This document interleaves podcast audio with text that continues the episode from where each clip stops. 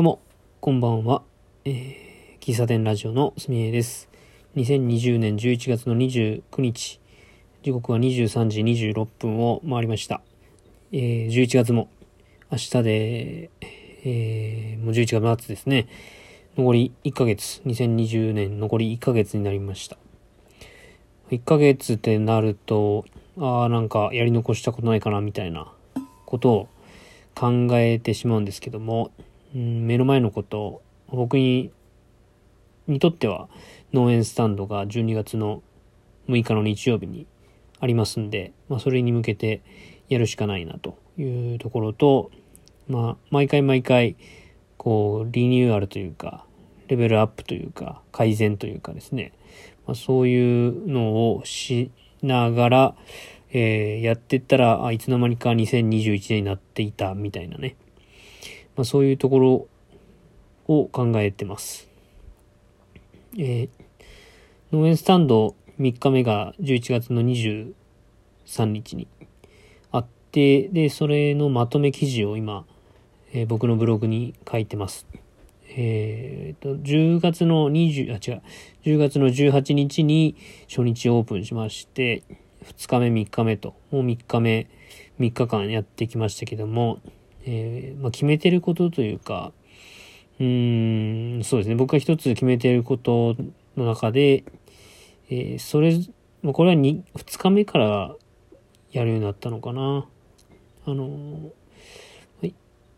えっ、ー、と、情報をこう集約するっていうことと、振り返りをちゃんとするというのを決めてます。まだ3日目なんで、継続できてはいますけども、えー、今までは、初日はね、Facebook ページに、のイベントページに、えー、農園スタンドの情報を載せて、付属でブログを書いてたりしたんですけども、えー、Facebook を利用している方が全てはないっていうのと、イベントページって興味ありとか参加にしないと情報が入ってこないっていうところで、まあ、あの、そこをメインにするのはちょっとこう、うん、なんだろうな、こう偏りすぎてるなというのがあったので、まあ、誰でもアクセスできる、僕の場合はブログ記事ですね、ワードプレスで、住平物語っていうのを作っているんですけども、そこに情報を集約して、それをシェアするような形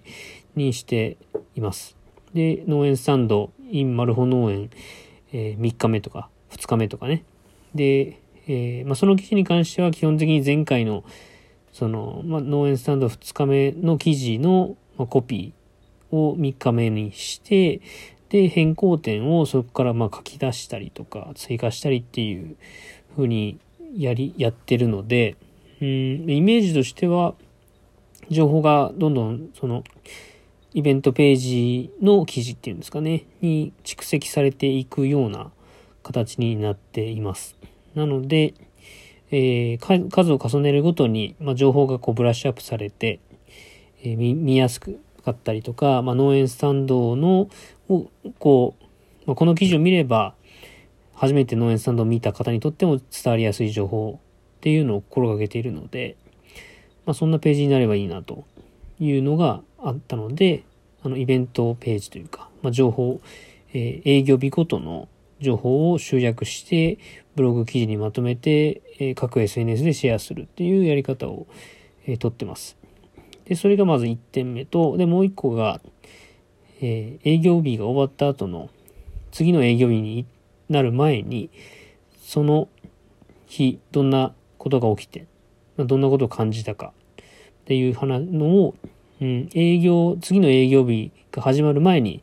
とりあえず1記事書くというのを決めています。まあ、これは、あの、毎回毎回、こうやっていく中で気づきというか、感想とか、新しいお客さんとかね、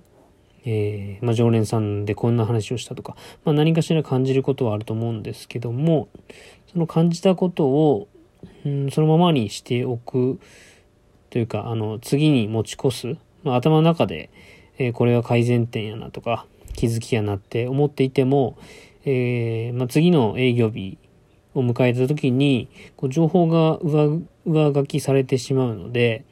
いつそれを感じたのか、それは改善されたのかっていうのが、自分の中でチェックできないし、え、積み重なっていかないなと思ったので、うん、ま、何かしらね、コメントを残した記事を、えー、書くようにしています。えー、初日と2日目に関しては記事を書いています。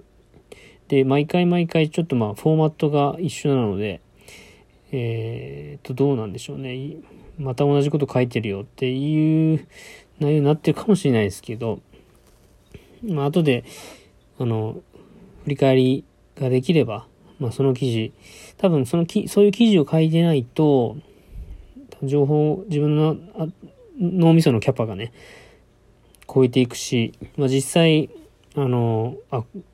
なんだろうなその、起きた出来事に関して、こう、数を重ねるごとに、うん、やっぱ、なんていうのかな、こう、ラップするというか、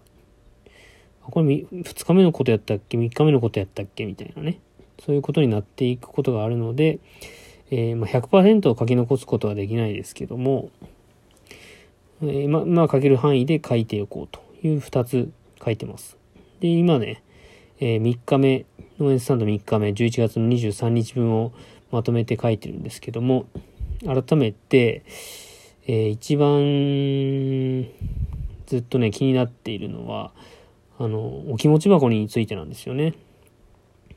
あの、まあ、ブログ記事にも書いてるんで読んでもらえると嬉しいんですけども、うんと、まあ、たくさんのお金をそこで生み出したいっていうのが、まあ、一番ではない。まあ、かといってお金が欲しくないかっていうとそうではないですね。まあ、そもそも何のために個人事業主としてやってきたのかっていうのは、え、これから、え、僕がやりたい活動をするにあたって、え、自分の活動でお金を生み出して、それが次の活動に、えつながっていくその今までは持ち出しでやっていたところが、まあ、それで継続できていたので、今までね、えー、まあ、そのままでも良かったんですけども、あの、2年前にやりたいなって思っていたことが、ことでも、えー、その2年後に今ですね、やりたいことって、やりたいこととか、やれることっていうのは、まあ、確実に大きくなってるんですよね。で、お金をかけずにやれていたこと。でも、え、お金をかけずにやることもできるし、まあ、な、なるべく、あの、お金をかけないっていうフィル、えー、制限をかけることで、より、えー、新しい価値が生まれるなって思ってるんですけども、まあ、湯水のようにお金があるわけじゃないので、あの、お金はなるべく使わないようにとは思ってるんですけども、活動をこれから、えー、やっていく中で、お金は絶対必要になってくるんですよ。で、それを、こう、どこで生み出すかっていうと、やっぱり今やってるこの農園スタンドが今の中で僕の主戦場というか、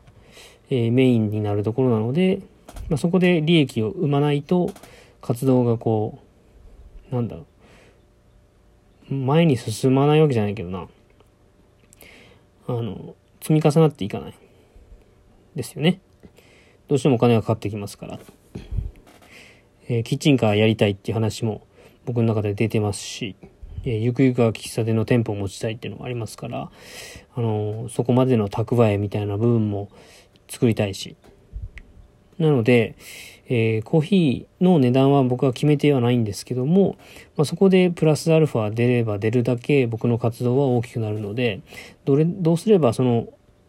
えいただける価値を高めることができるかっていうのは、こう毎回毎回悩むところなんですけども、なんか、あの、伝わってないんですよね。まあ、そういう思いがあるっていうのもそうなんですけども、あの、お気持ち箱が、まあ、そもそも本当にお気持ちになっているっていうんですかね。あの、僕の思ってるのはそこのお店で感じたことを、そこの、えー、帰る際に、えー、お金を入れていただくというので、えー、別にこの、100円でも200円でも500円でも1000円でも1万円でもいいんですよ。入れてもらえることっていうのは。ただ、あの、何もこう提供する前に、お金をこう入って言って渡される。その値段は僕は見ないようにしてるんですけど、この前たまたま目に入ってしまってですね、あの、100円玉をこうボンとこうカウンターにこう置かれて、コーヒー一杯ちょうだいって言われたんですよ。いや、全然いいいいんですけど、なんか、こう、もどかしさを感じたというか、うん。まあ、その人にとってはコーヒー一杯の値段が100円なんでしょう。うん。うん。なんかその時に、あの、そもそも僕、こうやって具体的に、こう、はっきりとね、お気持ち箱、そのドネーションについてお話しする、できていないので、自分の中でもしっくりきてないんだなっていうのは思ってますけども、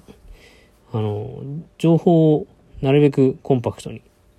えー、伝わる。あの、このお店は、あの、お金を後で支払うと。まあ、100円でもいいんですよ。あの、その時に支払えるお金であり、えお店で感じた価値をお金に換算してほしいっていう思いがあるんで、まあそれをどう店頭で僕が伝えて、どうポップで伝えるか。そこが本当に重要やなと思いました。ちょっと悶々とし始めていて、えっ、ー、と、ブログ記事がね、なかなか長くなっちゃってるんですけども、取り急ぎこう、声に出して、